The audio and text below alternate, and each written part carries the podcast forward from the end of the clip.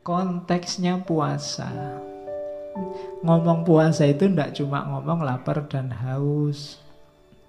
Ayo masuk lebih dalam, katanya Imam Ghazali. Yang pertama, yang jelas puasa itu kepatuhan. Allah sendiri yang merintah secara terang-terangan loh. Ndak tedeng aling-aling kutiba alaikumusiam. Kalian diwajibkan.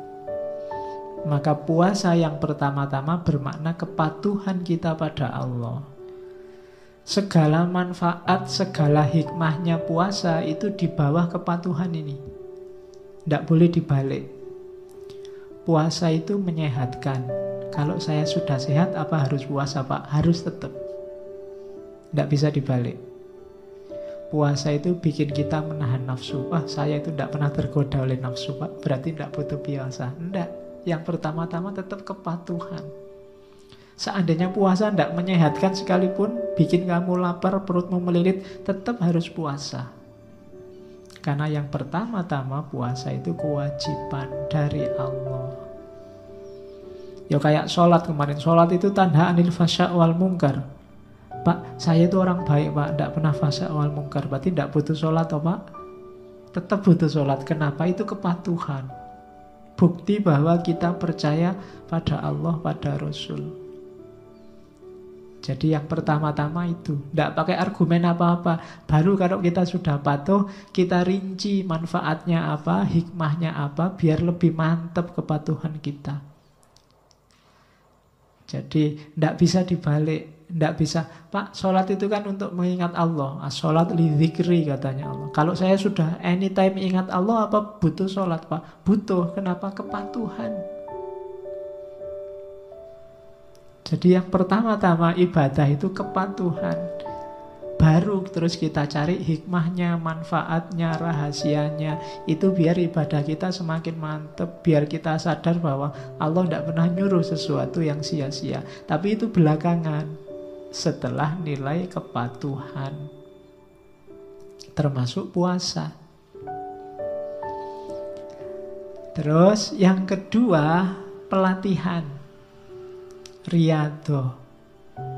Jadi puasa ini semacam short course satu bulan.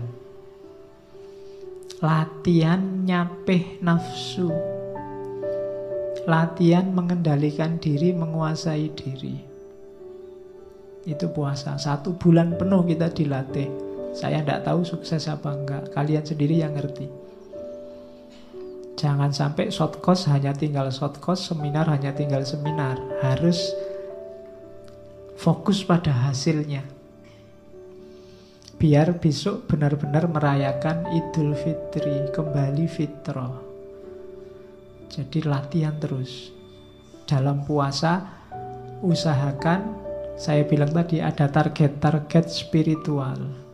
Riyado, ya yang nomor satu, latihan nafsu Berani nggak? Misalnya khusus satu bulan Ramadan besok Pak Saya buka WA hanya setelah maghrib sampai isya misalnya. Saya buka WA hanya kalau mau tidur Pak misalnya. Atau saya tidak akan lagi posting tentang yang dunia-dunia Pak Satu Ramadan ini saya ngomongnya akhirat aja misalnya Ya tidak apa-apa itu kan latihan Pelan-pelan jadi silahkan bikin target sendiri, riado, bikin pelatihanmu sendiri. Yo latihan utamanya memang melawan hawa nafsu. Semoga sukses. Yang ketiga, puasa adalah pengorbanan, persembahan. Persembahkanlah rasa laparmu, persembahkanlah rasa hausmu, persembahkanlah perjuanganmu untuk Allah. Jangan untuk yang lain. Jangan untuk, Pak lumayan Pak ada puasa satu bulan bisa diet gratis. Lumayan bisa menurunkan berat badan. Enggak. Persembahkan puasamu untuk Allah. Dimensi pengorbanan. Semua ibadah itu persembahkan untuk Allah. Bahkan kalau kamu sholat kan ada Yang di doa iftitah itu kan inna sholati wa nusuki. Sholatmu, ibadahmu, bahkan hidupmu dan matimu persembahkan untuk Allah. Kalau dipersembahkan untuk Allah kan nggak boleh sembarangan. Masa dipersembahkan untuk Allah ngasih yang tidak berkualitas kan malu. Wong kamu ngasih hadiah dosenmu, ngasih oleh-oleh tetanggamu aja nyari yang pantas. Apalagi untuk Allah. Jadi yang ketiga pengorbanan, persembahan. Jadi membahas puasa itu perhatikan konteksnya, ada konteks kepatuhan, ada konteks pelatihan, ada konteks pengorbanan. Yang keempat ada konteks penyucian. Pembersihan diri, tazkiyatun nafas. Jadikan momen puasa itu untuk menaikkan kualitas kemanusiaan kita. Biar kita semakin murni jadi manusia. Makanya goal terakhirnya kan fitri. Fitro. Jadi harusnya besok hari terakhir puasa kita jadi orang yang cerah karena kita sudah fitrah. Jadi dimensinya penyucian lahir dan batin. Kemudian dimensi puasa yang kelima itu perjuangan, jihad dan mujahadah. Contoh mujahadah jihadun nafas yang paling kelihatan itu puasa. Di situ kita berperang. Perang paling besar. Kan Nabi bilang, habis perang badar Nabi bilang kita kembali dari perang kecil menuju perang besar. Perang besar apa? Mengalahkan diri sendiri. Antara lain lewat puasa.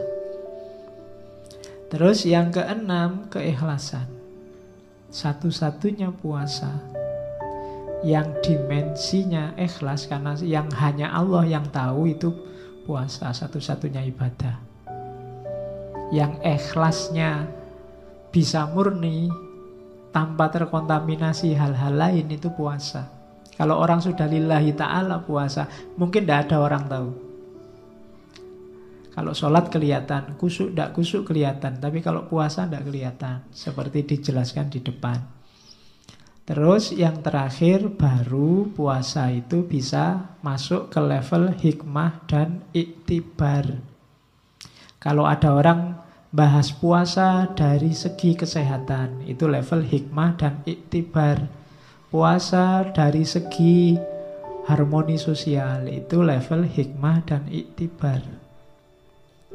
Dari puasa kita bisa mengambil pelajaran apa? Itu hikmah dan iktibar. Dari puasa kita peka secara sosial, itu hikmah dan iktibar. Level terakhir dari puasa. Jadi ternyata puasa konteksnya banyak, dimensinya banyak. Otomatis manfaat dan dampaknya juga banyak. Itu cerdasnya seorang Ghazali. Kalau kita mikir sendiri mungkin tidak nyampe ke sini. Kita kan ngertinya cuma pokoknya puasa itu menahan lapar, haus, dan hubungan seksual itu dok. Di luar itu tidak nyampe, pokoknya itu. Sama kata man Al-Quran, itu pun nggak sukses-sukses.